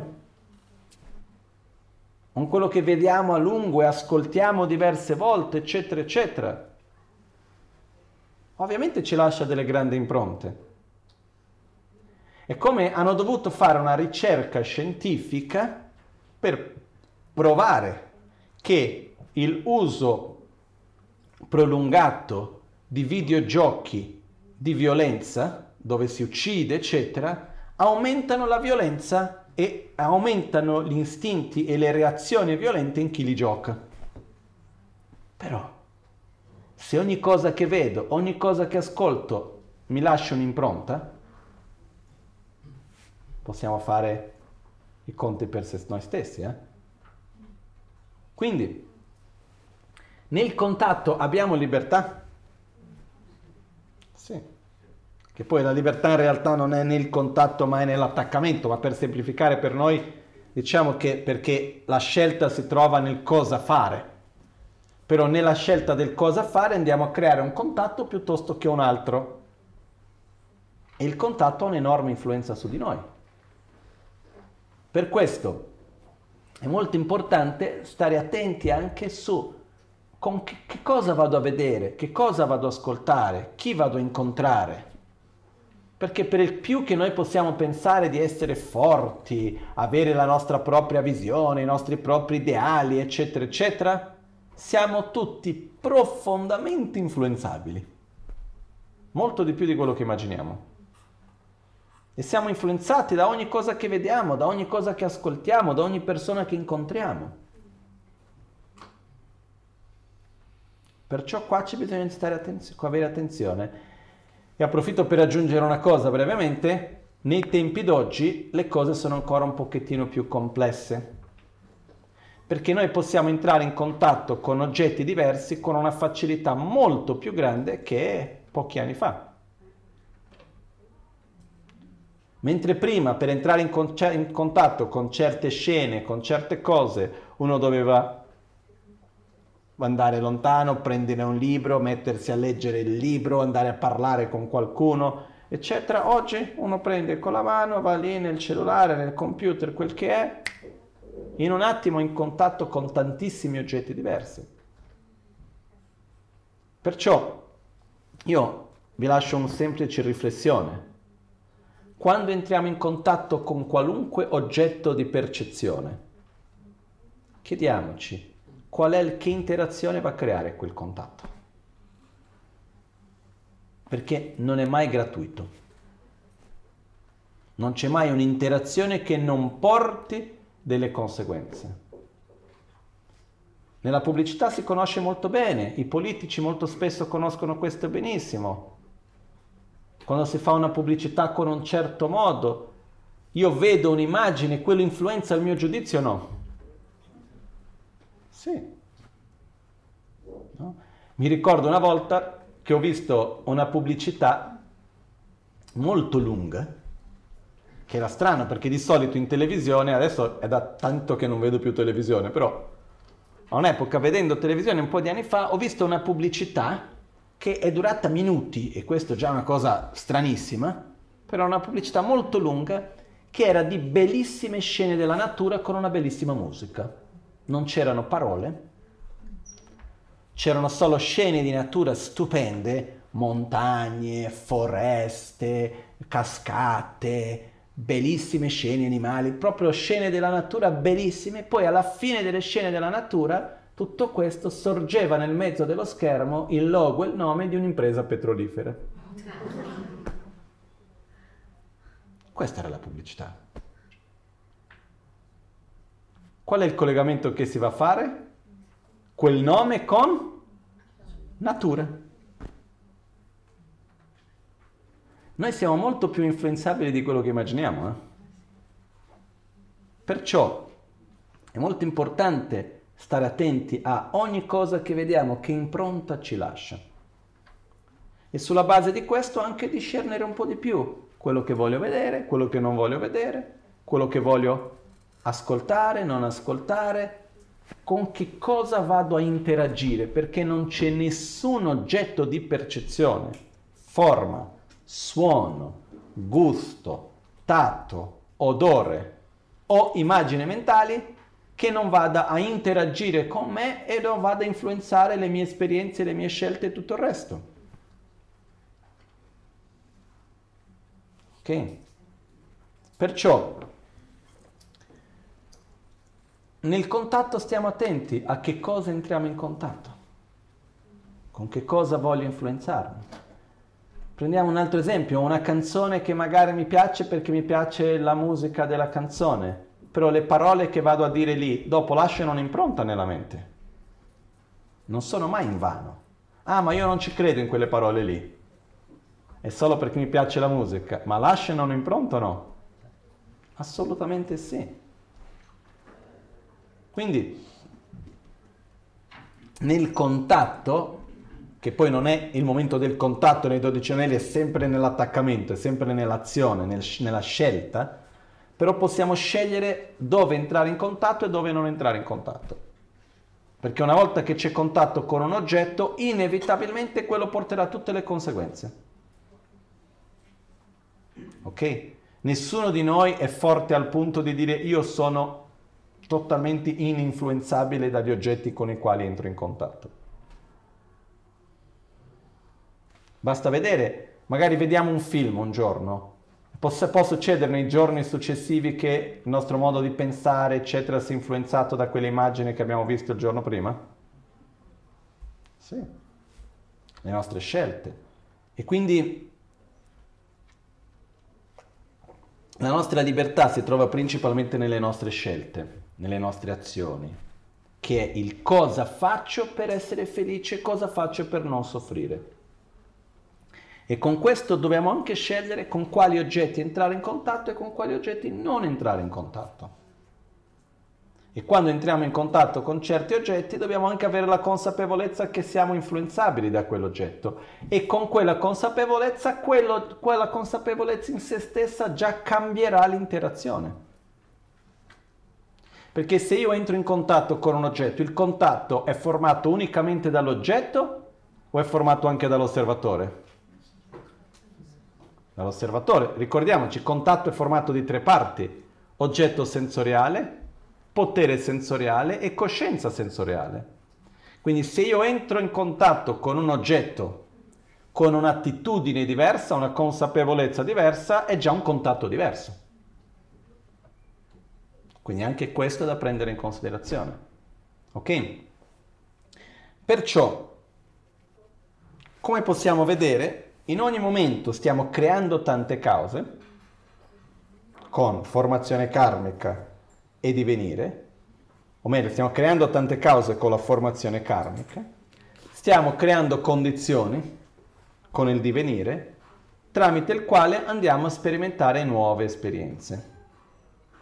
Ci sono certi cicli che facciamo nascere che sono brevi e che non è che alla fine ci pesano tanto in un modo o in un altro nella vita, e ci sono altri che sono molto importanti. Ok? Quindi ci sono momenti nella vita che sono più cruciali, che sono più importanti. E sono questi momenti nei quali dobbiamo stare anche più attenti. Ok? Facciamo un esempio qualunque. Finisce un lavoro e a un certo punto entro nel bardo che non ho lavoro Magari pomeriggio parliamo più del bardo, in questo caso che il divenire del bardo viene chiamato. Ma quando c'è un bardo, quando c'è uno stadio intermedio, quel divenire, quella realtà è fondamentale per quel nuovo ciclo che verrà dopo. Perché mentre sto facendo un lavoro, io non ho tante possibilità aperte per fare altri. Anche come mentalmente, come tempo, come tanti aspetti. E quando finisce quel lavoro che non ho lavoro, a quel punto quante porte si aprono davanti a me? Posso scegliere se voglio andare a vendere hot dog, se voglio andare a cercare lavoro in una, in una, società, se voglio cercare di vivere senza lavorare piuttosto che se voglio andare a studiare, se voglio cercare di fare qualunque cosa sia essa. Per una volta che prendo un nuovo lavoro, per cambiare lavoro cosa devo fare prima? Finire quello che ho preso. Quindi quando nasce un nuovo ciclo, io cosa devo fare? Chiudere quel ciclo per cominciare un altro. Ho questo corpo, per cambiare il corpo cosa devo fare prima? Finire con questo. Non c'è un'altra possibilità, ok? Quindi quello che succede è, ci sono i momenti nel quale finisce un ciclo e non comincia ancora un altro, che c'è di un certo tipo, e questi momenti vengono chiamati cicli o il divenire del bardo, sono i stadi intermedi, che sono molto importanti, perché in questo momento che c'è fra un momento, un ciclo e un altro, dove possiamo far accedere a un ciclo di un tipo piuttosto che di un altro. Okay? Però quando i cicli sono partiti, ormai li dobbiamo vivere fino alla fine. Una volta che l'abbiamo concluso, a quel punto possiamo partire con uno nuovo. Ok? Io direi di fermarci adesso per pranzo e poi dopo pomeriggio andiamo a riprendere, principalmente volevo cominciare ad affrontare l'aspetto in relazione a dei cicli più importanti, quindi l'aspetto particolare della nascita, morte, bardo e rinascita, e poi dopo anche andiamo a vedere la parte, magari questo andremo a vedere più a fondo domani, la parte che riguarda uh, il percorso per invertire questo ciclo negativo e creare un ciclo positivo. In che modo che i dodici anelli vanno a interagire con il percorso spirituale, il sentiero Mahayana e così via.